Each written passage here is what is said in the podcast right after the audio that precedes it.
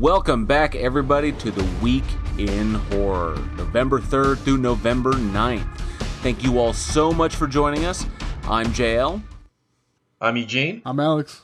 Before we jump into this, um, just recently the remake of The Grudge just got a new trailer, or let's say the first trailer, just released a little bit ago, and I just I I I watched it. I wanted to get your guys' take on it.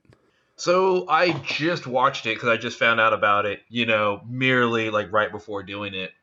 Um, I kind of have some mixed reactions to it because part of me is like some of the effects look cool. Obviously, it's going to have a lot of jump scares. I really like John Cho. Uh, I think he's really charismatic on the screen on it. Um, I am, I am a little weary, just a little weary about the direction they're going to go with the story. I can know. understand that. Um, from what I understand, uh, and what I've heard about the upcoming film is that it takes place in the current, it kind of in the concurrent timeline as the original one, as the 2004 one with Sarah Michelle Gellar, um, and also Okay. kind of serves as a reimagining uh, of the American series. Uh, so it's difficult to say what they're going to do with it, but I have to admit, I kind of trust the minds behind it because you've got Sam Raimi, you've got um, Robert Tapert, okay, and uh, Takashige Ichise, who uh, is the mind behind the original.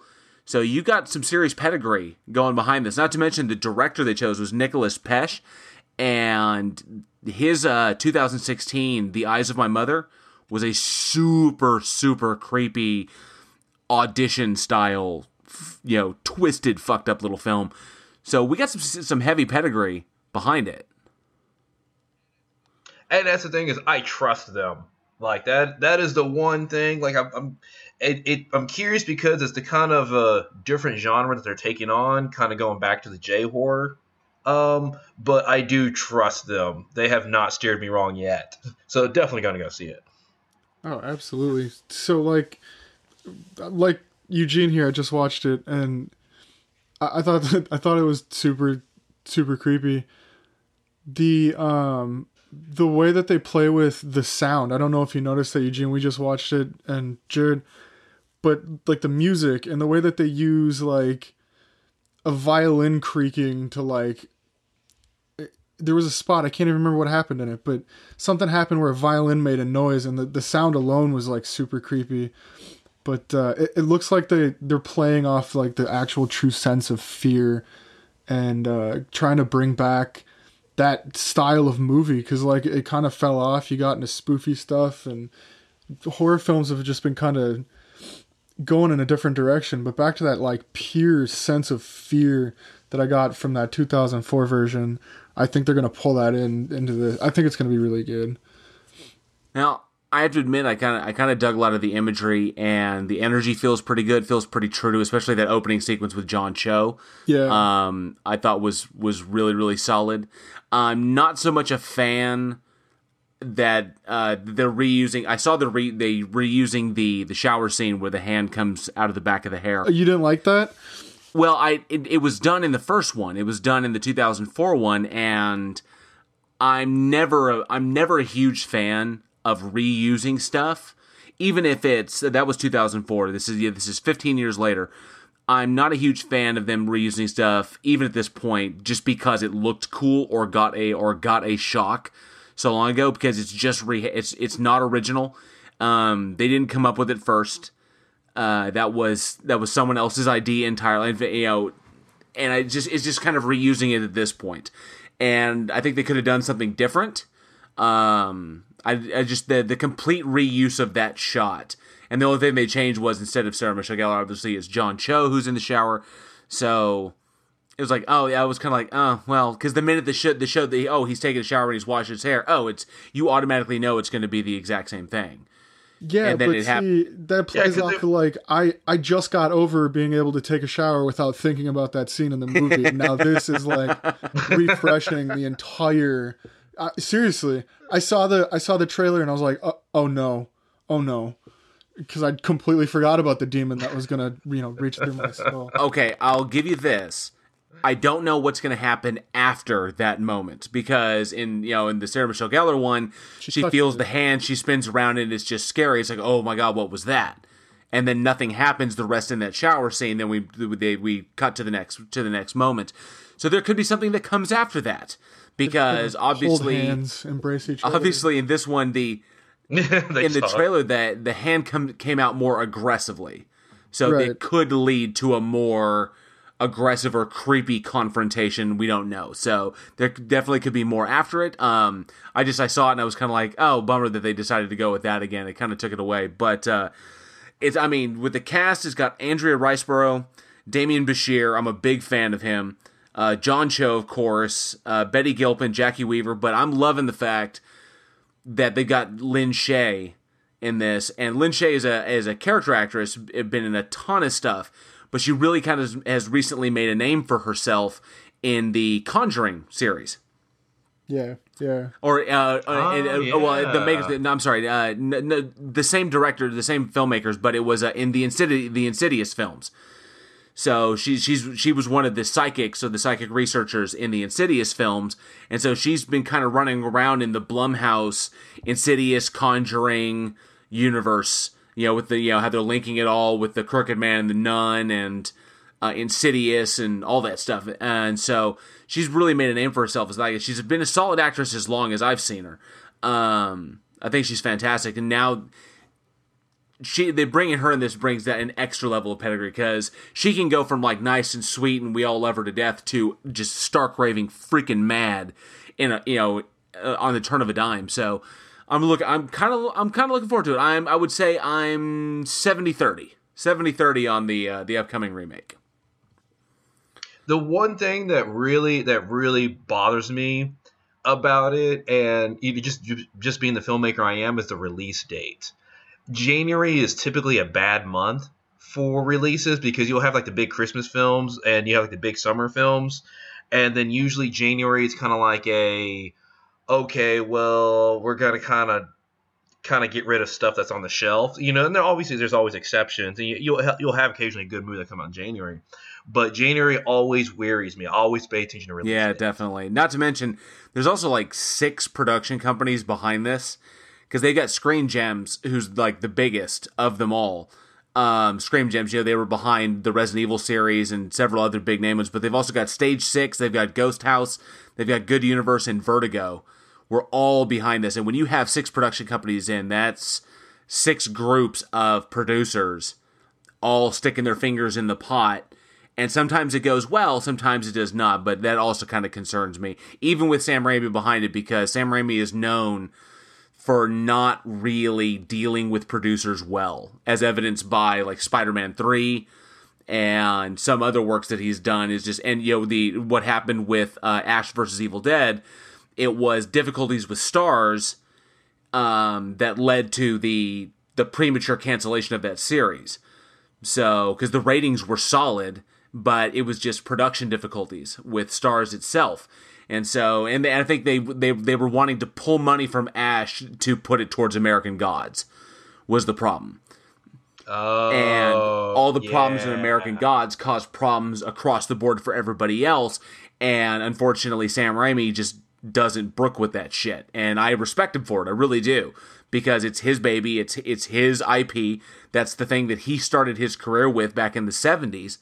and so I got to give it to him. So unfortunately, with so many fingers in the pot, I fear it may have a negative effect. But we're just gonna have to wait and see. Yeah, I mean, I'm going to see Oh it yeah, regardless. I'm definitely gonna be there. yeah, yeah. Yeah, yeah, yeah, yeah, yeah. Al- Alex will not be there. He will be cowering in his bed, Hey, shut up! I'll be there. s- staring at staring at the closet. I want to feel that way because I'm twisted and dark, and it makes me feel at home.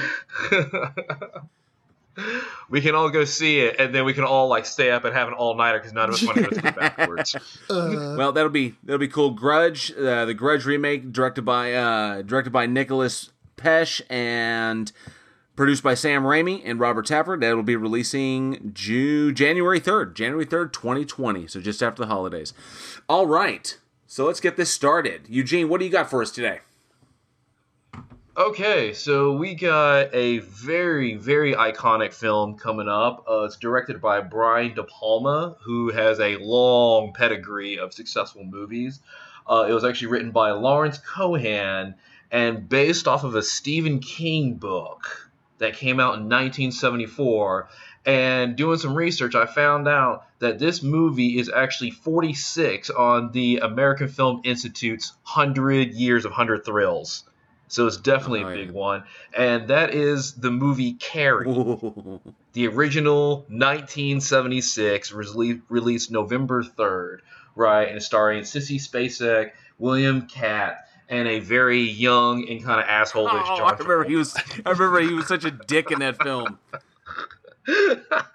I'm so glad. Oh, spoiler alert! I'm so glad he got hit by a car. when the car hmm. blows up, That's right. That's so good. He he tried to hit her with the car, and she blew the shit up. That was fucking amazing. I was like, oh, it couldn't have happened to a nicer person. they all pretty much got what they deserved. So you know, just giving you a quick a quick rundown of what happens, right? So you have this girl Carrie who is very kind of reserved. She's isolated.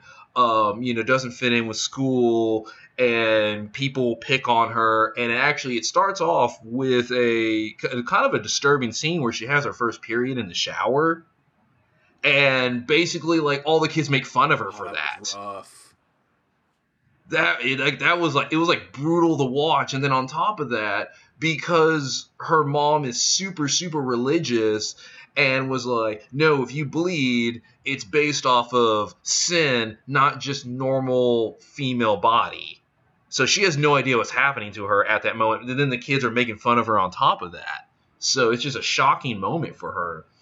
And you know so she's dealing with a religious mother mother throws her in the uh, throws her in the closet, and as she's and basically what happens is everybody in gym gets in trouble, so they plot this huge revenge to get back at Carrie. So because they picked on her, they were given a week's worth of detention and with the threat of not being able to go to prom. So they do this whole thing. They get this popular guy to ask her out so they convince her to come.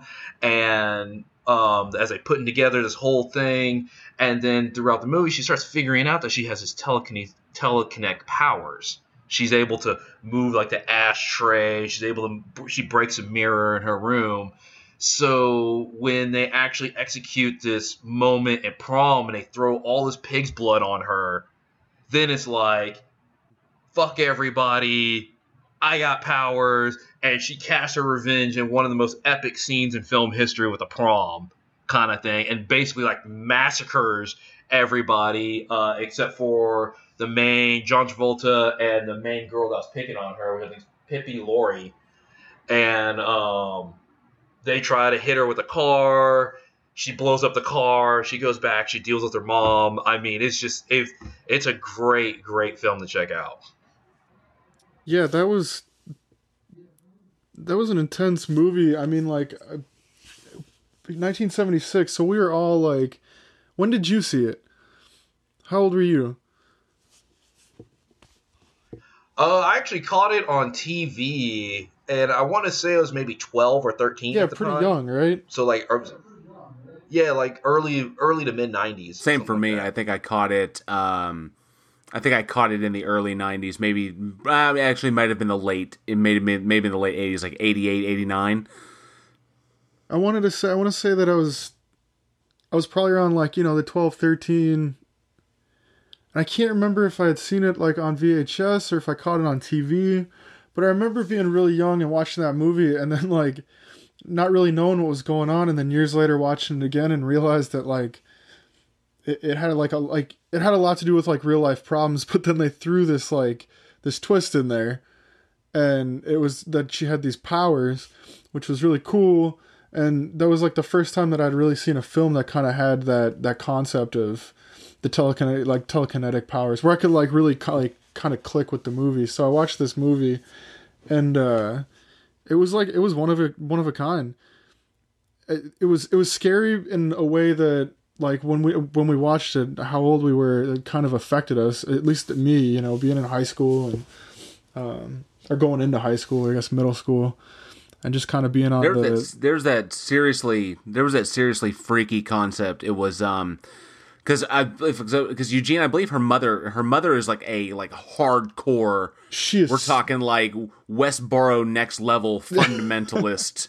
You know, Oh yeah, she is like, Like- sin, sin, you are sin, and is basically like beating her with the Bible and drags she's her like the old like like fire and brimstone, nothing but the Old Testament, hardcore and. And I remember uh, Carrie Sissy Spacek played that. So she, God, she was so amazing in that role.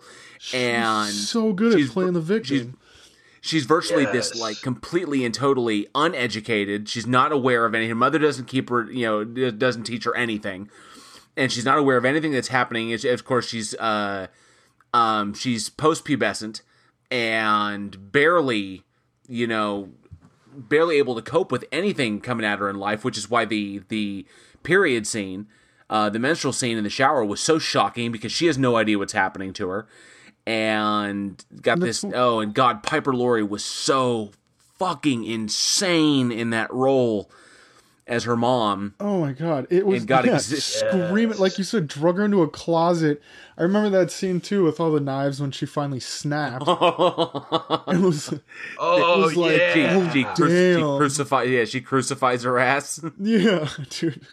Sticks her to the wall. well, she kept saying like, "I should have killed you." It's like, "I should have killed you at birth," Yeah. And all this other kind of stuff, and I'm being punished because you God, could you imagine just Like, being so upset because you just found out that like your whole life was like a lie and you've been stuffed into a corner at school, at home, screamed at your whole life, and all of a sudden you're like, ha, guess what? I've got fucking telekinetic powers, so run. that was that was one thing that I thought was amazing in the film is Sissy Spacek's transformation from she begins the movie as this this homely girl, no makeup, no hair done, like nothing whatsoever, with with shoddy clothes. Uh, mother doesn't give her anything, and through the transformation as she's invited to the prom and her life it's all of a sudden seems like her life is coming together and then she this this swan appearance at the prom in her prom dress with the crown and I mean just the only I believe only Sissy Spacek could really pull something like that off. It was I mean just absolutely brilliant the way De Palma depicted he captured the essence of the book. It's one of the in my opinion one of the few book to movie adaptations that were done well. And the fact that this book that this movie Carrie came out 2 years after the book was published and considered King's probably one of his greatest novels ever written was his very first one that was published. And the fact that they landed De Palma and Sissy Spacek, I mean, when they when they got a hold of the rights to this this book, they knew they had something really really special. And so I think it managed to do what very few book to movie adaptations do because with books being so complex and points in the book basically covering such a wide spectrum that you can't cover that much information in a movie. You wind up with a movie that's like five hours long, trying to touch on every single detail. So you end up having to cut stuff. Everybody knows that you got to lose stuff for the movie adaptation, and that generally takes the feel of the book away if the book is relatively complex. And but in this particular one, there were simple beats, simple notes, very very deep character development, and I think that you know this is one of those rare ones where De Palma was able to take these very very simple notes, these extremely deep characters, these very simple notes, abused girl, monstrous mother, difficulties in high school. We all relate to that. I related to that looking back when I was in high school, and seeing kind of ourselves in that, and then of course the joy of I would say indulging in Carrie's revenge at the end. So and you you bring up a really good point because a lot of a lot of the older horror movies, like you look at Frankenstein and all like the Universal monsters and all this other kind of stuff, those are those are films made from books with the author long dead. I mean, you talk about Frankenstein was like eight. oh yeah, it was Mary, yeah, it was Mary Shelley, like yeah, like late nineteenth century. Yeah, stuff like that. So a lot of so a lot of times these authors are already dead, and this is one of the first films that you the book comes out, they immediately want to make a movie, and then right off the bat can help kickstart the film, kickstart Stephen King's career, you know, and this start kind of starts paving way for like, you know, the Harry Potter movies and some of these others where you can start getting these book to movie adaptations quicker. And sometimes we actually have the author being a part of the filmmaking process. Kind of thing. So well, I I absolutely agree. Um, and and so uh, basically, what I want to do is I want to know, and feel free to comment below. What are some of your favorite book to movie adaptations? I know there's a lot of them out there. Uh, some of them work really well. There are some really, really bad ones. So feel free to comment on maybe ones that you felt like missed the mark uh, or really bad, and maybe what could have made them better. But yeah, definitely let us know what are some of your favorite book adaptations. I can tell you one of my favorites is it's another Stephen King uh, novella was Christine was John Carpenter's Christine. I thought that adaptation that adaptation was on fucking point, and I that is one of my favorite all time horror films. It's a it's that I would say a, a close tie is uh, was another John Carpenter film is The Thing, which is based on you know the book uh, Who Goes There, uh, or yeah, I think it was it was based oh it was based on who yeah it was Who Goes There, the short the short story, um, and I thought which I it's it's it, it in itself was kind of based on Ten Little Indians, but. Uh, the thing is one of is one of my faves because that was a book uh, kind of adaptation. But uh, freaking Christine, holy shit! I love that car. I love that story the music in it and the translation story. And it was great because there was stuff in the story we didn't need. So they cut that and it made the it made the movie even better. Because like, you know what, we don't need this exposition, we don't need this extra detail. It's we just need Car is possessed or alive and it's evil as shit. And it's gonna run around and, and that delivered some of the best stuff I've ever seen. I love fucking love that movie. And see, it makes me wonder with about Stephen King maybe that's one of the reasons why he's become so popular and become so prolific in the writing scenes because so much of his work can and has been successfully adapted to movies. You know, with Carrie and Christine and Shawshank Redemption and these other films that they're able to translate well. Obviously, not all of his stuff. I'm talking about Dark Tower. Not all of his stuff translates well. the dome. But, uh, Sorry. A lot, yeah, just, Wow. yeah, that. Shots fired. Oh, they, there was there was I'll some, call- I'll call there them was some bad ones. Sometimes they come back. Some, Yeah, sometimes they, do. shouldn't. But you know, Sometimes they should just stay. I think that's I think it's really helped them. His yeah, his movies have always been really uh, most of them. Like The Mist, that was one that was like almost like word for word dialogue wise. Oh yeah, it was brilliant. Fuck you, Frank Darabont. God damn. Oh, it was great. I mean, like it just from like beginning to end because I loved the book. And I was like, yes, thank God, like a book that I can just freaking knock out in like two days.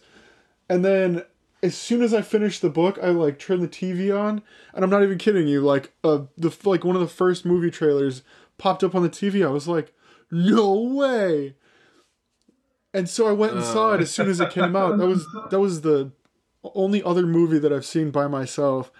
Uh, and like I watched it and I was so happy. I was smiling the whole time because it was like word for word. It was like like scene for scene. It was perfect. It's exactly how I imagined it. Yeah, so good. I'm just sorry I didn't have a bullet for myself at the end of that damn movie. but but but re- really, I, I did love the mist. I thought it was fantastic up until the last five minutes. I, unlike Stephen King, apparently King loved that ending and loved what Darabont did with it. I was not a fan of that. That just, ugh, God, all of that, all of that, just awesomeness. It was like, it was like watching Ninth Gate all over again. It just, ugh, eh. Anywho, Alex, what do we got next? All right. Moving on from that sad, sad situation. that dark turn. let's go let's go all the way back to November 5th, 1943 with Son of Dracula. Now it, so I haven't seen this movie since I was a kid uh, on Halloween one year, but I still remember it. I still remember Frank and Catherine, uh, which was who Robert Paige, and Louise Allbritton. Oh yeah, Albrighton? yeah. Albrighton? Mhm. Albritton? Yeah, Probably yeah. butchering that. But uh uh who was uh who was Dracula in that movie? Was uh can't remember his freaking name. Chaney oh. something. Lon Chaney. That's what it was. Lon Chaney Jr. Yeah, That- yeah, that's right. Yep. played as Count Alucard. Which is Dracula. Okay, yeah, backwards. we can't fault him for that. I mean, it was forty three. Come on, man. Nobody If anybody wants to know, if anybody wants to know, that's just Dracula. It's just backwards. Dracula backwards, and nobody like put two and two together. Like when he, he goes to Budapest, and people write his name down a whole bunch, and they never like look at it and be like, "Wait a second. But uh, no, this I being being as old as it is, uh, having having uh, Robert Paige in there, especially, he was he was pretty cool in that movie. I like. I think he was my favorite character in that movie. Um, it was a good movie. Ha- have you seen it? Oh, it's been a long time um, since I picked up on it, but the uh, if I remember correctly, that was the second in the what was I think it was the Universal uh, Dracula trilogy because it was Yeah, Dracula yeah. with you know, the classic with Bela Lugosi, and then you had Son of Dracula with uh, with Lon, and then um, I I can't remember the last time I saw it. I think I only saw it once, but then you had Daughter of Dracula, which was the third one in that, and that was all a part of um, Universal's idea to have this giant shared universe of all of their monsters of Dracula, of Phantom of the Opera, Frankenstein, Wolfman, uh, the Invisible Man, the Mummy, and the Creatures in the Black Lagoon, and all of these that they each had their own storylines, but um, they were actually all a part of a shared universe, which is why we then had like Wolfman meets the Mummy, and we had Dracula meets Frankenstein, and you know, we had characters that were crossing, you know, all, you know, obviously different actors across the board. Um, but one of the best, you know, it, but you pretty much had your staples. You had Bela Lugosi, you had Lon Chaney, Lon Chaney Jr. Uh, were pretty much your standards, and uh, Boris Karloff. You know, were pretty much your standards in, across the board, and yeah, they showed up in so many of those, either in small or in you know the title roles.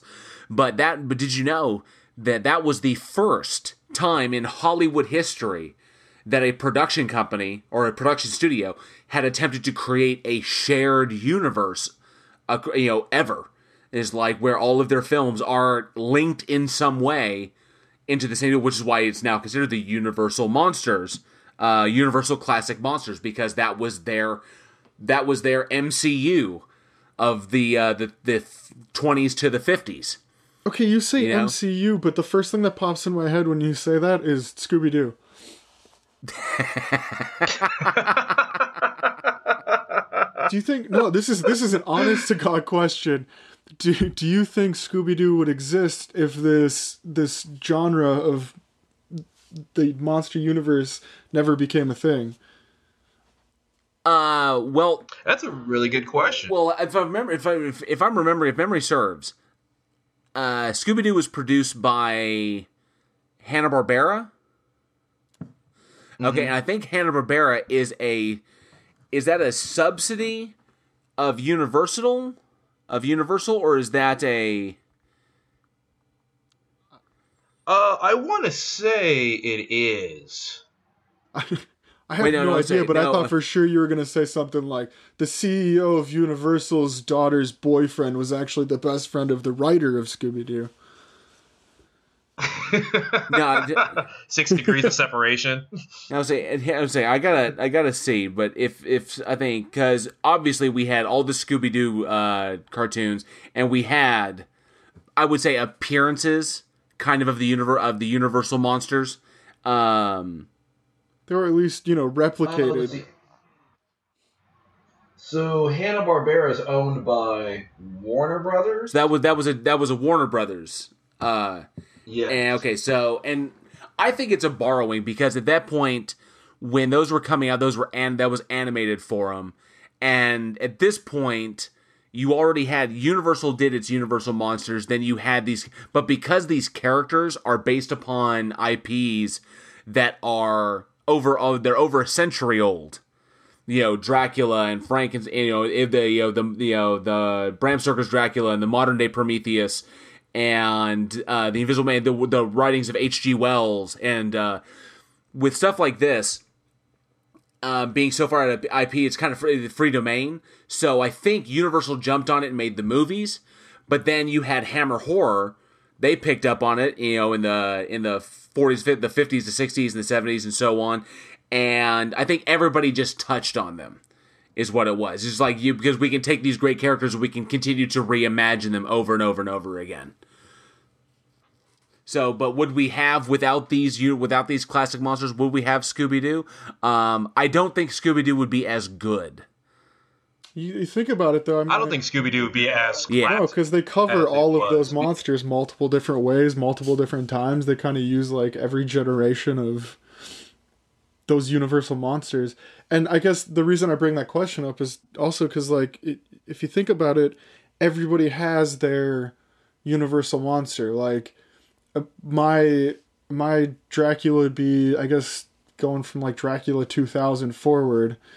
Um, but I've also seen like Bram Stoker.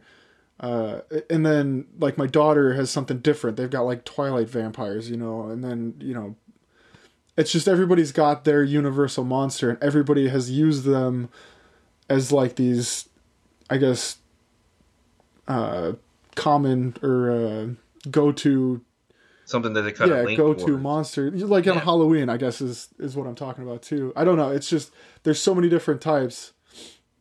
It, it would just what what if they never Yeah, what- became a thing? Like what would what would our lives be like without those those go tos like those Well, I think that that goes back to the concepts of of the of the urban legend. Or sorry, not really urban legend, but but folk tales, but folk tales and myths that you know the stuff that came out of Eastern Europe and tales of the tales that have been with you know human civilization civilization for hundreds of years.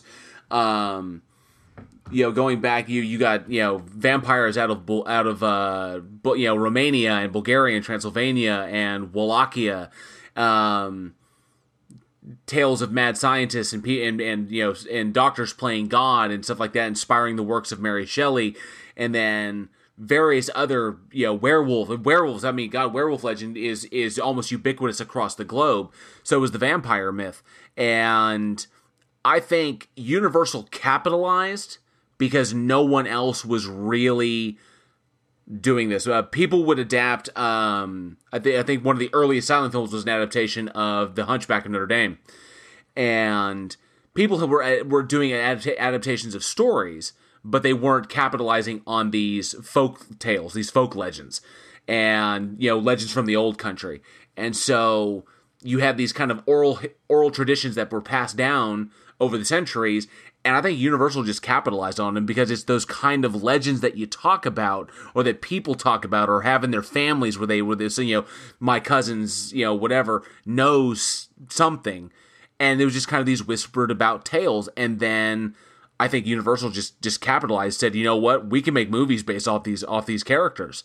You know, we have the movie, we've we've done other things that were scary, but let's start, you know, let's capitalize on this untapped market. So if Universal hadn't done it, someone else probably would have, because those legends were always there for the taking and for the adaptation.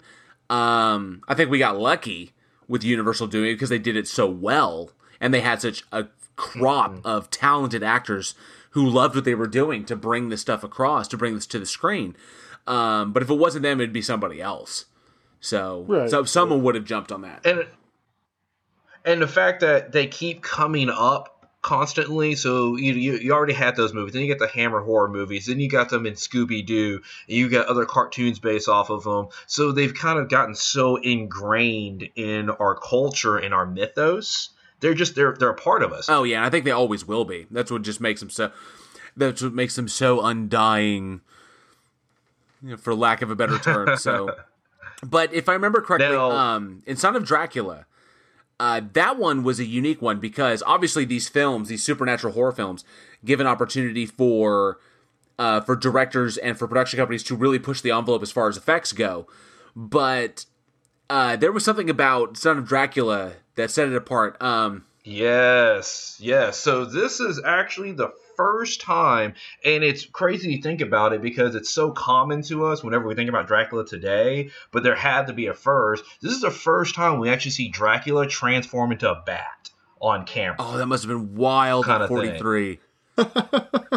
and and at the, the thing is at the time so we have a couple of movies that show actually a couple of mild transformations like dr jekyll and mr hyde which is still one of the best transformations uh, if you ever get a chance to go and watch that the way they did it.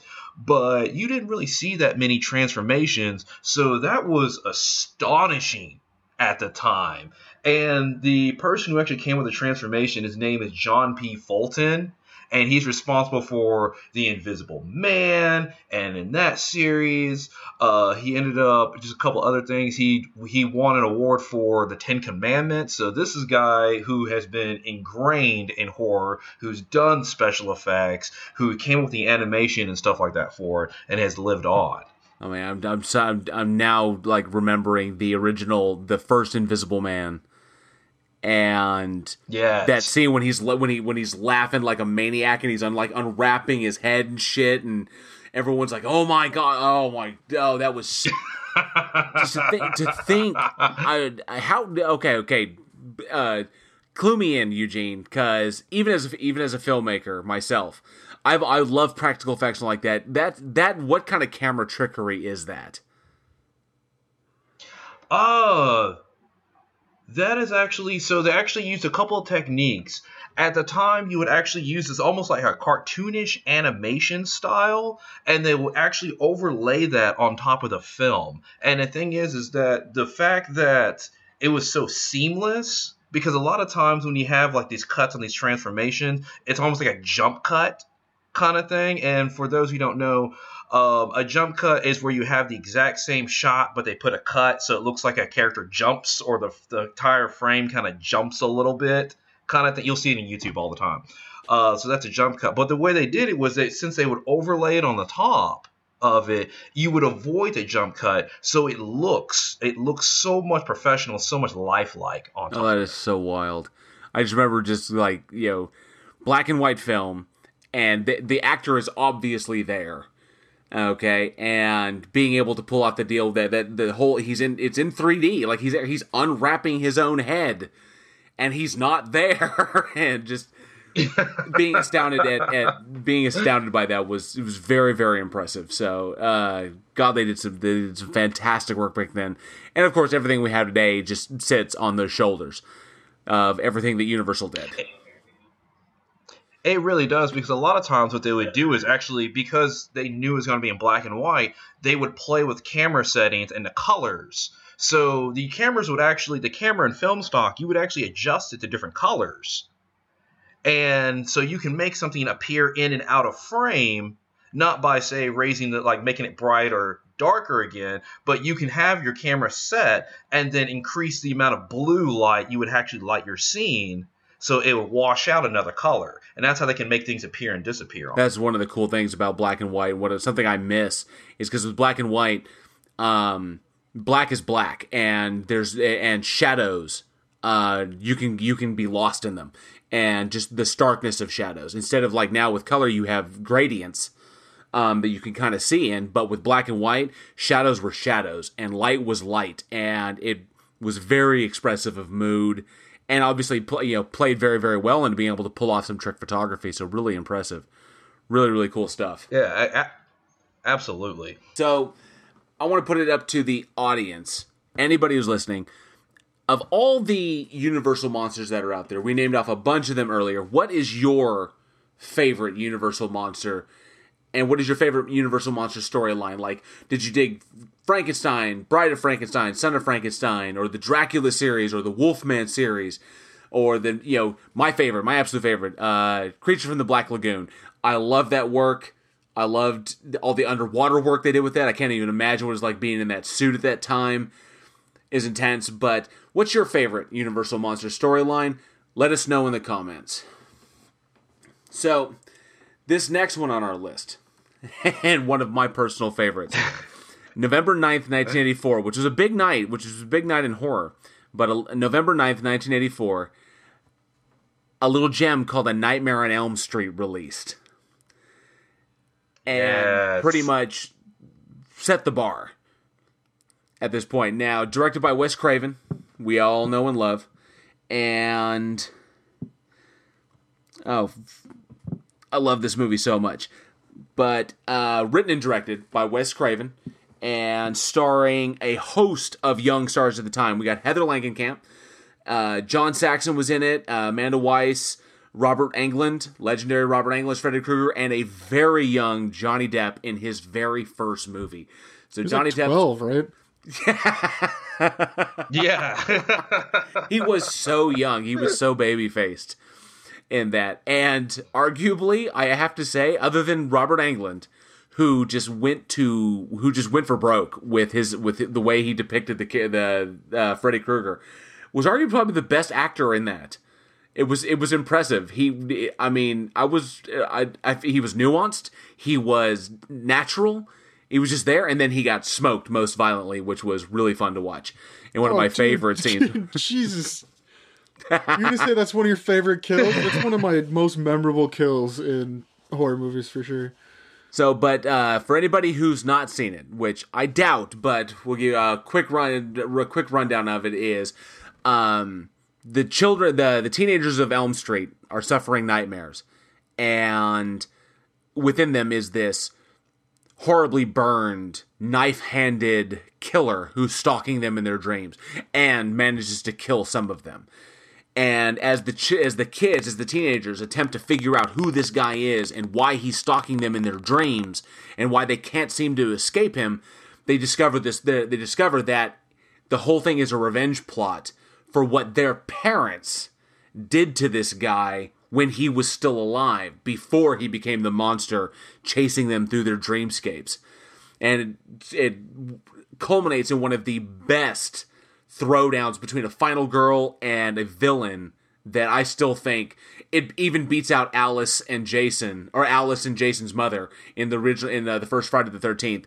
Um, uh, friggin' Nancy and Freddy going to town. That was uh, just one of my favorite climaxes in any horror film. Such a fantastic uh, movie whatsoever, and so beautiful and wonderful to watch. You know, so many cool things to see in it.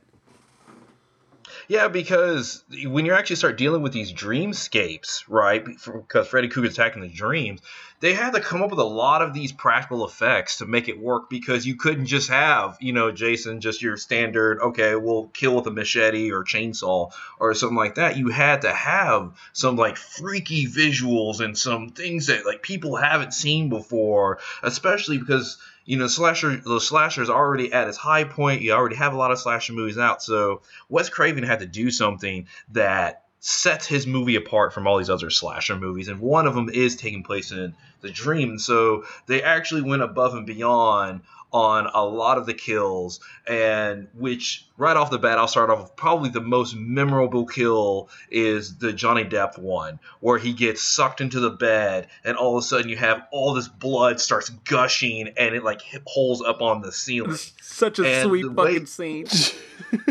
it's such such a brutal kill, right? There's so there's not there's not even that much blood in the human body, but there's just blood everywhere, like anime style, like blood everywhere. It's just spray. They And just filled they act- up a leaf blower with blood and just switched on. and just poured it on there. But but if if you haven't if you haven't seen the scene, definitely go check it out. And but the way they were able to do that is actually built a replica of his room. Right, just small, scaled down a little bit, and then turned it upside down and poured blood into it so it would go on the ceiling. But if you know, if you pay attention closely, they only had one take because they knew it was going to go blood everywhere. They didn't quite tilt it exactly all the way so the blood kind of runs to one side if you pay attention to it but it works because it just as you see his blood hit the ceiling and then it slides over to the left and what looks like an unnatural angle they use the same upside down room on when they kill um when they kill tina Oh Spoiler alert. yeah. What? Eh, which I've never is seen the movie. Just kidding. Oh no Spoiler alert. But I'll tell you, I'll tell you right now, her death. When you want an opening death right? That is one of the best opening deaths I've ever seen in a Oh, man, franchise. when, they, when, they, when her boyfriend is there, like, and they had they framed him. So like he's right there in the corner, like he's looking up, and she's being dragged up the walls and across the ceiling and everything, and he's like, and, and the way they framed that so so beautifully. Uh, God, F- Craven was a goddamn master. He, he was because it's like you know you picture you know a lot of times when you have a lot of these kills it's like oh well they're alone and the people are trying to rescue but they don't get there in time this is like he's there and you can see how helpless he is on it there's absolutely nothing that he can do nothing and he she just killed like What right in front of him? Yeah, that those poor freaking kids in Ohio, man. Just because their parents were assholes. Moral of the story: Well, Don't be an asshole. the dude- because your the kids dude was pretty bad. The dude was kind of a bad guy. I mean, yeah, they were assholes. Yeah. yeah, the parents were assholes, but he kind of fucking deserved it. I, I mean, I understand. Like, I, I get where they're coming from, but like, don't burn them alive. Take their head off or something. I feel like that'd be more, more of like a sustainable way to take. Because then you know they won't haunt you in your children's nightmares. Poor freaking kids. no, great. they should if they just shot him to begin with it'd all be Yeah. done Uh, That's like of a course- lose lose. You got to kill him, or he's gonna keep raping kids. Like, I don't. uh, What do you do? And of course, if you the, if you kill the him, franchise he's itself, gonna dream rape your kid. And of course the the franchise itself is got how many? Oh god, there's like there's God, like nine films. ten- nine films. nine films, a Yeah. TV series, books, comics, like it just man, Wes Craven started just something that would go in. uh, We're talking about it now. Our kids are gonna see it. and They're gonna talk about it. He created this Oh holy immortal. shit! You just reminded me. You just reminded me the uh, the Nightmare on Elm Street. Uh, Freddy's was it Freddy's Nightmares? Uh, Oh, was that the was that the TV series? uh, yeah. It sounds right. i believe so I I think, remember it. oh my god! I, I think I, I yeah I remember that watch, watching that when I was young. Oh, that's so creepy. It yeah. It it just went on forever. Yeah, it was Freddy's Nightmares, and it ran uh 1988 to 1990. So you know, a few years after the first one came out. But yeah, they ran. They ran so long. It was insane to see see that, and then I, I can't remember if it was uh. There was something that came out later um, that I ended up seeing about it, and I was like so blown away that something that I'd been seeing my whole life had popped up. You know, 15 years, 20 years later. It, it's still like I'm I'm still gonna watch the entire series before Halloween. Definitely. I, I, it's just the fact that Freddy Krueger, they really, really gave him a lot of character instead of just being like a stone No, he was killer funny, or they're and, trying to go for. You know, he was yeah, almost relatable Funny, in a you way. laughed at him. It's scary. Yeah, he was. He he was just he was a villain that stood out way beyond his okay. You know, yeah, the whole kill you in your dreams part. Yeah, that's creepy. and fuck your kids and kill but you the in your character dreams. himself and Robert Englund. Oh. yeah, just gloss over that part. Yeah, Robert Well- Englund though. Well, bef- you know, I'm not going to get into why supernatural mass murder is relatable to Alex, but I will ask He's already said Um, much. to uh, I will ask uh, any listeners, what is your favorite entry in the series for Nightmare on Elm Street? Was is it the first one, the original one, um, the kind of uh, homoerotic part two, uh, Dream Warriors? Dream Warriors is my favorite. Maybe it's Freddy's Dead. Uh, let us know in the comments. What's your favorite entry in the Freddy Krueger saga, Nightmare on Elm Street? New nightmare. Oh yeah, I got to go with the first one. I do. got to go with the first one. But yeah, definitely let us know uh, what your favorite entry is. So we actually got a nice we got a nice movie coming up also, right? And this movie actually came out on the exact same day as Nightmare on Elm Street.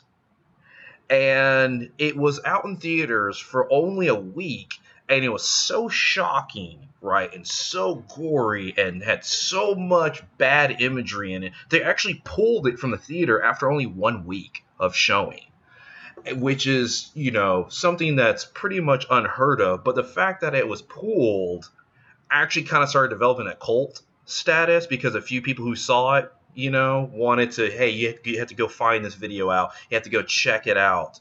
And it it is Silent Night, Deadly Night, right? Ooh. Directed by Charles Sellier, right? Written by Michael Hickey, and it stars Lilyan Chauvin and Gilmer McCormick in a insane, brutal Santa Claus.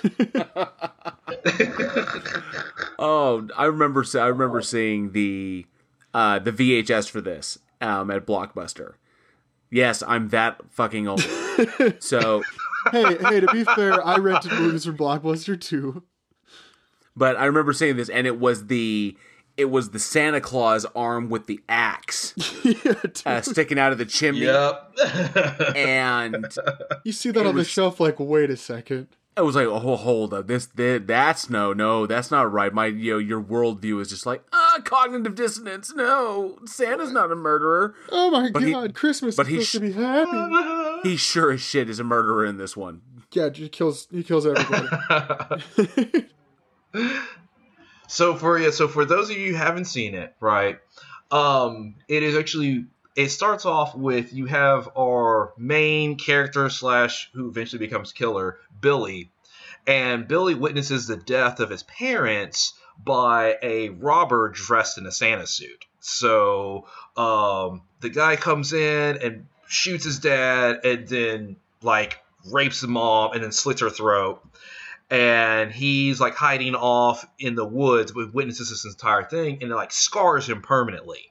Yeah, I think it would. um, with it. As it should. And so it so, so it starts following it starts following billy and as he gets older he you know he starts spending time in an orphanage. And as christmas starts coming around all these people kept making him like deal with santa claus and it just scars him completely until it gets to the breaking point right where he is now like in his early 20s he's working at he's working at a toy store. And they have this whole Christmas thing, and they make him dress up as Santa Claus. He's already scared to death of Santa Claus and hates Santa Claus, and they're like, "Why don't you dress up as Santa Claus and force people to sit in your lap? This will this, force you to this do will that." not end well. And so as you as y'all can picture, he goes in he goes in the back room, right, and he sees his girl being attacked. And basically it just snaps. He's just, You're naughty. and goes and strangles the guy. And she's like, Oh my god, I can't believe you killed him. He's like, Well, you know what, I tried to save you, but you don't like how I saved you, so I'll just stab you with a box cutter in the chest. yeah, I mean that seems like a reasonable go-to. Yeah, you know, and then you know the manager walks in. and It's like, oh well, I got to kill him too. So it, kill him with a hammer. And so Then he progressed he he hits his breaking point. He's dressed in Santa Claus because he's not going to change at this point, right? And so he basically starts going on a killing rampage as Santa Claus, saying, "You're naughty. Oh You're God, naughty." remember And it's- he- God. Yeah, that's crazy though. That's crazy that they pulled the film. It- you know, it was like, what did you say, a week? yeah, it was. It, yeah, it was only in theaters Yep. for a week. Yeah, but then there was five films. So like, was it five? Yeah, there was five of them. I, I think it was like yeah, five five. It's like I think the five fir- I films. think- so I think the like the first three are connected. Like the watching- first yeah, three the are first connected, three but are like the, the same story, and then they go to a new. Four and five are like weird. Yeah, then they yeah. change it. I remember. Yeah, I remember seeing. I never saw five. I definitely saw four. There's But, something uh, yeah, about uh, there's something about holidays, Just holidays putting- and violence.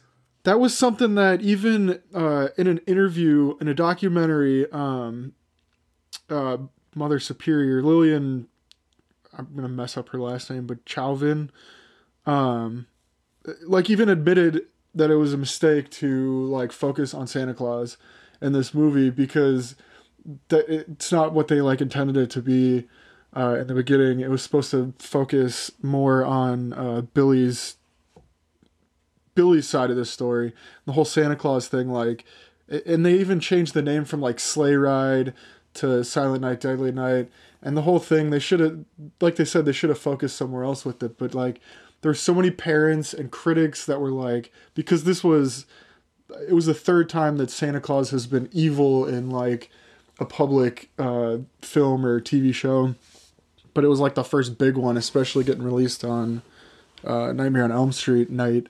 So like there was so much controversy between mixing Santa Claus, this supposed to be happy jolly man, with an axe and the just absolute bloodthirstiness to kill whoever he Well, that, finds in his that, that's path. part of what was that's part of what was wild is because when the film released that weekend, it for that first weekend it actually outgrossed um, Nightmare on Elm Street. yeah, by So like, it yeah by like it what was it like sixty thousand dollars or something?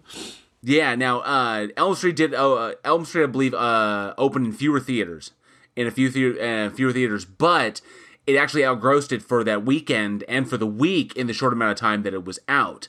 So it was it was like something over two point four million dollars that it grossed that one. Um, And then just in after that, opening it weekend, dropped it literally made it 45%. budget. Yeah, and so it was wild um, that it was so popular at the time, but then once it dropped, but part of that controversy was when the uh, it was predominantly the advertising campaign is what pretty much kicked it in the balls, and the posters of the Santa Claus with the Santa Claus arm with the axe, and there were some TV there were some TV spots, some TV ads that ran, and in particular, one of the worst ones was um, that one of the TV spots aired in between uh what was it uh Three's Company and Little House on the Prairie. Oh, so wow. so children were watching this and then the the outcry from parents basically you know their kids suddenly being terrified of Santa Claus and didn't want to go near him having seen this at you know the prime at the prime hour. And it it wound up with the with like the parent teachers association you know fought to have the film removed due to its due to subject matter and you know the the violent image of Santa Claus and the effect it was having on children. This and it wound up with like protests crowds of families went to you know uh, went to theaters and tried to shut shut down uh, screenings of the movie and there was picketing and it was nuts. And eventually you know so much that they they pulled it. That was the only thing and i can't remember a time when i think it was uh tristar. I think it was tristar pictures uh, was the original distributor and then they pulled everything from it. They pulled all the ads and then eventually ended up pulling the film. And i can't remember a time that that was done in response. I mean there was a like when kevin smith uh, came out with dogma there was some pretty serious controversy with that because the Catholic Church and the uh, the Christ the uh, the Catholic League got all up in arms, and that even attracted the attention of Westboro, and there there was picket, there was a protest of that film, still didn't get it pulled. So maybe it was a different, it was a was different fucking insane. well, maybe it was it was a different Yeah. time. It was 1984, and you know, And that, that's what I was gonna say is that in the early '80s, we're still kind of like a Puritan. We don't want to see too much in movies. You know, you, you had people that were trying to get uh, Indiana Jones Raiders of the Lost Ark. They're trying to give that an R rating, which came out what '82, something Yeah. like that. So it was a little bit more of a conservative time back then because you know you release a killer santa movie today no one's going to care they're just you know they'll go see cool santa Claus oh, they whatever. did they did they did do a then- remake, I think. Um, i think it was like 2000 Yeah, it was like kind of a loose remake, but this like time it was like a Santa Claus, a guy in a Santa suit and a mask, and I think he had a fucking flamethrower. Badass. yeah, it was like a Santa with a fucking flamethrower. I think. Wait, was what was, what was the name of this? I want to go watch it. It it was silent, I think it was Silent Night Deadly Night. I think it, it was an eh, it was like a legit straight re, uh, remake. Um, yeah it's just called, oh, called Silent, Night. That was it. It was uh, December 2012, and had uh, Malcolm McDowell in it. But yeah, I think that it was. It, there, it wasn't like Santa with like a real, like a like a fake beard. Like he was wearing like a, a Santa suit and a Santa mask, like a plastic Santa mask. Um, kind of like V, like V for Vendetta style, where it like covers his whole face, and then and had like the eyes blacked out, and they they was he, he had a fucking flamethrower and was just torching people. Well, damn. God, So, check that out. so, so absolutely, you get a chance. Uh, check out Silent Night, Deadly Night. You have the other the other um, installments that are there in the series, and the the question that I want to go and I want to ask is, you know, leave your comments below. What is your favorite holiday horror film? Kind of thing. And I'm actually going to drop one real quick. It's a little short film that you can find it on YouTube and a bunch of other places. But there's a little gem out there called Tree Vengeance, which is uh, it's a it's a Christmas horror Christmas movie where the trees are alive and conscious, and people are cutting them and killing them, you know, to decorate, to ornaments and stuff like what we do today. And then the trees revolt Oh my god, this sounds, and they go on this this sounds amazing. they go on this killing spree. Oh, it, it is it is awesome. It is the kills are over the top. It is gory. One of the trees kills a cat and then throws their cat at the oh family. God. right? Get the fuck off me. Climb on me, bitch. so it's like the whole thing's like 15 minutes long, but it is it is hilarious. It is shot in an 80s style. So, but yeah, go ahead, drop a comment of what's your favorite uh, holiday horror film. Yes.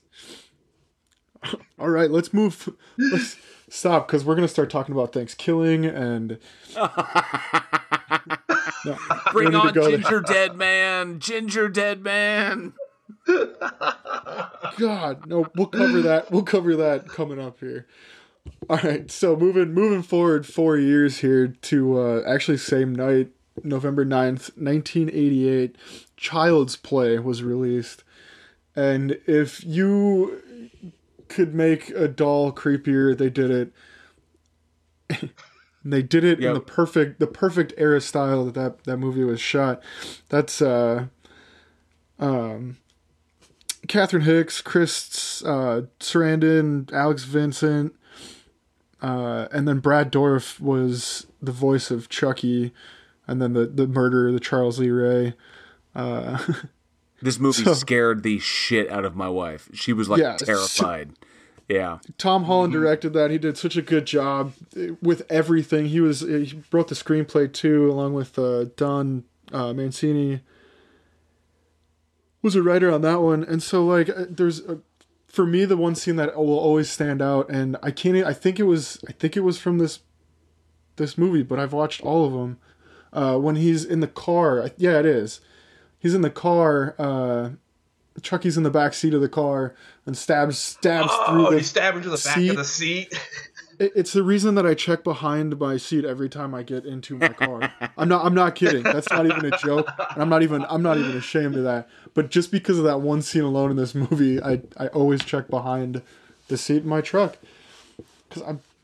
It was, it was interesting because they actually they did a survey on out of like the iconic horror, uh, iconic horrors like you know Michael Myers, Freddy Krueger, and all this other kind of stuff.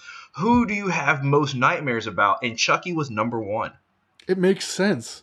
That more he's a people, creepy yeah, fucking doll. more people have nightmares.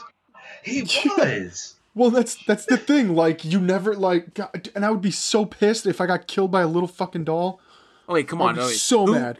Who didn't piss themselves with that epic scene when when Catherine Hicks' character, when Andy's mom has the doll and, Oh and she's you know, she's got and she she picks up the box and the batteries fucking fall out. Yeah, and she's like, Okay. "Oh, It's like, oh holy shit! And then she flips the doll around and pops no the back. back. And pops the back, and then his head spins around. it's like, okay, today, bitch. I I shit myself when I said that was so well timed. Oh, but that was like I'm trying to think of a movie beforehand that dealt with evil dolls, but that was the first one where the doll was like straight up alive.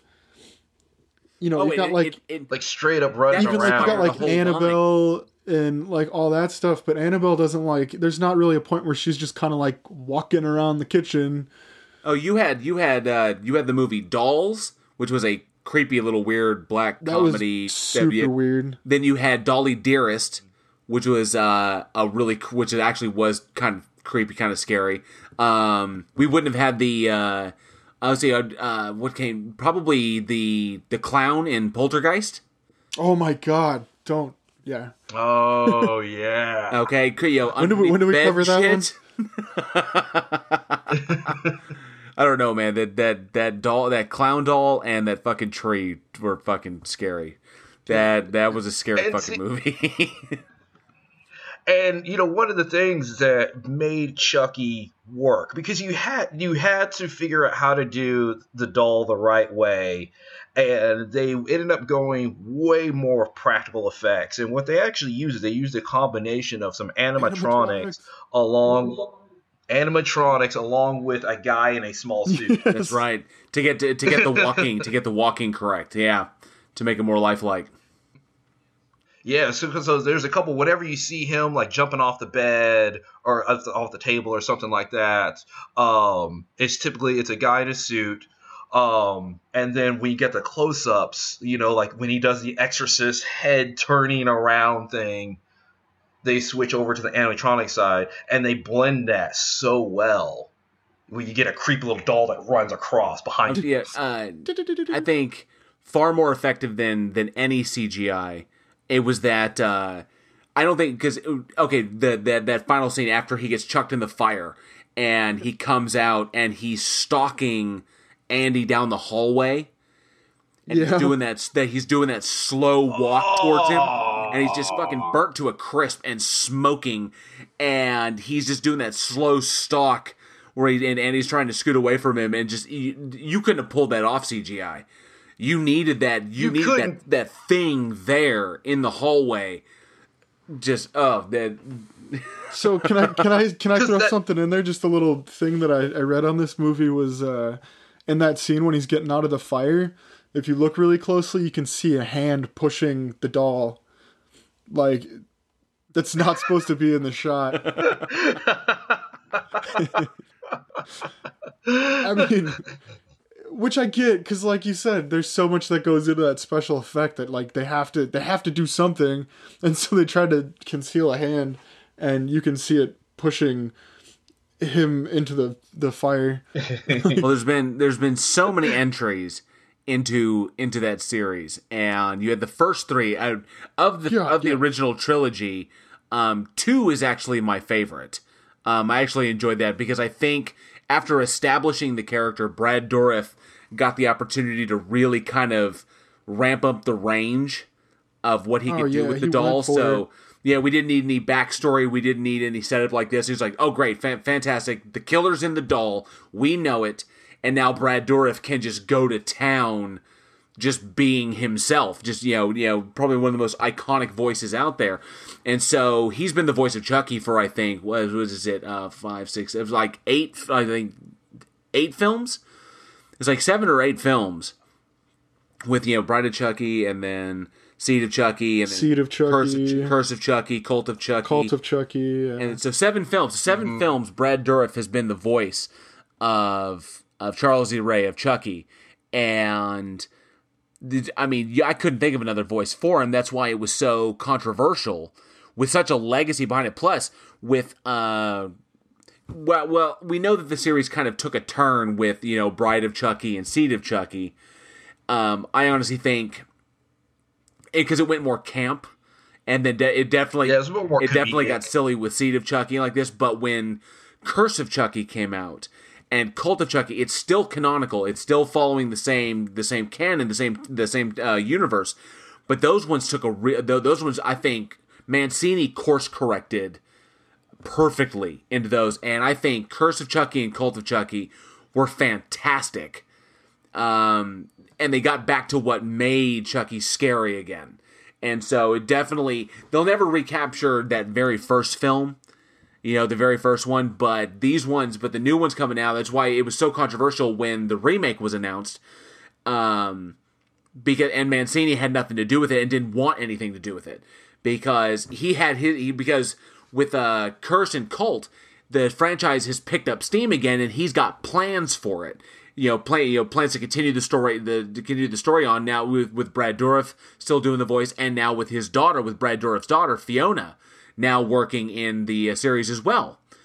So he's got plans, and he didn't want anything to do with the with the remake, and felt that it would detract or take some of the steam out of what he was trying to do. But they went ahead and you know went on with the remake anyway because he anyway. doesn't specifically own the rights to uh, the doll. He owns the rights to Charles Lee Ray. But not Yeah, to the doll the- itself, exactly. Which is why yeah. the the remake focused on on wait on uh, haywire AI, um, and more and more CG, and of course, you know I can't argue with the casting of Mark Hamill as the voice, but I felt he was just trying to imitate Brad Dourif. Yeah, with Mark Hamill, for those who don't know, he has the iconic voice of the Joker for so many, like the animated Batman series and the Ar- Arkham Asylum video games, and he's basically he is the voice of Joker, and he does quite a few other villains too. He just has a iconic voice that can do that, and when the best way to have Mark Hamill is you unleash him. He came up with a tone that he wanted for the Joker, the half laugh, half creepy tone, and that's why it works so well. Instead of, okay, well, hey, Mark Hamill, you have a villain voice, but we want you to exactly do Brad's. You know, if you want to do Brad's voice, then you just hire a voice actor who can perfectly mimic Brad's voice versus Mark Hamill doing it. Because I feel like I feel like Hamill's voice kind of goes to waste in this. Yeah, yeah, it was a, a missed opportunity because I think they, they played it too safe instead of letting Mark really try to to put his own spin on it, to to bring his own energy to it. Um, they just went with Brad, you know. But then again, maybe because Mark's getting old, we know he's retired from the voice of the Joker because the voice of the Joker has done a lot of damage to his voice, keeping up that laugh and everything. But uh, maybe it was just it was the safe option for Mark because trying to do something else he didn't want it to. He probably didn't want it to come out like the Joker. You know his most iconic voice. If he tries to go down that road, it may sound too much like that. So he may have played it safe. Uh, try just doing kind of a spin on the Brad Dourif style. You know, doing that, and it. Uh, we of course we'll never know because I, you know, not like I'm ever we're ever going to have Mark Hamill on this show, but Why um, not? He's done with Star Wars. He did this film. He's not doing shit. He can come on the show. He's got the time. because I'd be I'd be more apt to have Brad Dourif on this motherfucker. Because Let's get them Brad both Dourif, in and just see like what the fuck's up with this. just ask him. yo, yo, let's let's hash this out right here, right now. And they're gonna be like, "What the fuck? Like, I hate this guy." And and then it's this would be great. So ha- Let's- have our let's people find out what the- contact his people. Let's find out what the what the listeners think. Yes, yes. Ask so. Uh, let's let's see. Comment below. Who do you think is the better voice of Chucky? If you think it's Brad Dourif or Mark Hamill, so let us know in the comments. It's Brad Dourif. Luke Skywalker. There is a correct answer, by the way. For those who don't know, this is a pass or fail question. So we have one special birthday this week, and I've been looking forward to this one because he is one of my favorite uh, icons in all of horror. And born on November 3rd, 1946, I want to give a happy birthday to the one and only Tom Savini. Well, what Happy birthday! birthday? So this cat is so legendary. Um, a little bit about his background. Tom Savini is both a makeup a makeup and effects artist, and he's also an actor and a director. And Savini got his start in the in the industry by wor- working with George Romero. So that's literally where he where he started, you know, working in movies was with the guy who created The Dead, and his his work was he pretty much honed his work through his childhood just kind of you know practicing makeup effects on himself and honing his craft and figuring out his style then eventually practicing on his friends um and one thing but it was when he went to vietnam because he did a tour in vietnam and a lot of people have commented on Savini, the realism of Savini's work and how well he captured, you know, gore and dismemberment and all kinds of just horrible stuff, all the stuff that we came to know in the Dead series. And because he's the first Dead movie, he worked on Dawn of the Dead. Yep. Um, Yeah. And so it was his experiences in Vietnam and the things that he saw because he was a combat photographer. And the things that he witnessed went to inspire the work you know he pretty much threw all of that into his work. And it was kind of what he what he has often said is kind of what kept him sane is because he just kept looking at what he was seeing like they were special effects. He's like it's just special effects. It's just special effects. And then he took all that and then segued it into his career and used his efforts you know used the things that he saw in vietnam and um, his uh, early stuff like his early uh, i think his earliest um, his earliest influence was uh, was Lon Chaney in Man of a Thousand Faces. Is what kind of inspired him, and he took that, and he has had a a legendary career, both as a as an effects artist and also as an actor. He's been in a ton of stuff. He was in From Dusk Till Dawn. He's been in Children of the Living Dead. Uh, he was in the, the Ted Bundy movie. Uh, he worked on the Dawn of the Dead remake with uh, Tom with uh, Zack Snyder. So he's been in he's he's been uh, pretty much connected to the to the Dead series, to Romero's Dead series for as long from pretty much the beginning. You know, worked on Grindhouse, Machete, uh, all kinds of stuff. But his his career as an effects artist, we've all seen it before. He worked on Friday the Thirteenth. He worked on the original. He worked on the the Romero's Dawn of the Dead. He worked on Eyes of a Stranger. He worked on the first Maniac film. He worked on both Creep shows. Creepshow and Creepshow 2. Uh, Friday the 13th, the final chapter was one of his big ones. Um, the dude is just a legend. Yeah, Texas Chainsaw Massacre. Oh, 2. yeah. Yeah. Mm-hmm. It, it's it's funny because I was sitting there, I was looking up credits, and you know, you mentioned that he was in Dusk Till Dawn. He's credited as just Sex Yes. Machine. he is so brilliant. I, I couldn't I couldn't let that go. I could. The dude is so cool. I saw him. He narrated a uh, Friday the 13th uh, documentary where they pretty much just talked about all the movies because he was so heavily he's he's been so heavily involved in that franchise and uh the this his narrate was so is he's so camp and so comic and just loves what he does just gets in he gets into it so much just you know fake blood and you know polystyrene body parts and all kinds of stuff that the dude is a blast to watch and i think he would be so much fun to work with He loves what he does, and that's that's just great. Yeah, that's why he has a long career of doing it. So if you ever want to check out some of his stuff for any of our listeners, if you want to check out some of the stuff that he's done, well, you can check out any of the stuff we've mentioned before. But he also we we talked about it in a pre in a previous episode, Tales from the Dark Side, the TV series. He actually directed three episodes of that, and he directed the remake, the 1990 remake, which we mentioned of Night of the Living Dead with Tony Todd. He actually directed that as well, and a, a big uh big thing, uh, the Theatre Bizarre. Um, he directed a segment in that called Wet Dreams, which was really freaky. I don't want to spoil that. I want people to see that, but you can see a lot of his work throughout horror, a lot of his inspiration. He's one of the one of the first big ones. He goes up there with Rick Baker and the likes of that. So happy birthday to Tom Savini. Thank you so much for all the Happy blood birthday, gore. Tom. so happy birthday, Happy Tom. birthday. Well, that wraps up another episode of Week in Horror. Thank you all so much for listening. Maybe you learned something, maybe you laughed. We do hope you did. Week in Horror is a real passion project for us here, and we really hope you enjoyed as much as we enjoy making it. If you did, please subscribe to us on Spotify, SoundCloud, Google Podcasts, or your favorite podcast hosting site. And make sure to stab that notification button as we drop new episodes every single Sunday. And we're always improving here at Week in Horror, so any questions, comments, or feedback, we would love to hear from you. And of course, if you follow us at facebook.com slash Week in Horror, you can get your daily splatter, which is a bit of horror history every single day. Because what's a day without a little horror? All right, thank you again for all your support. We love you guys. I'm JL, I'm Eugene. Alex. and we will see you all next week. Bye.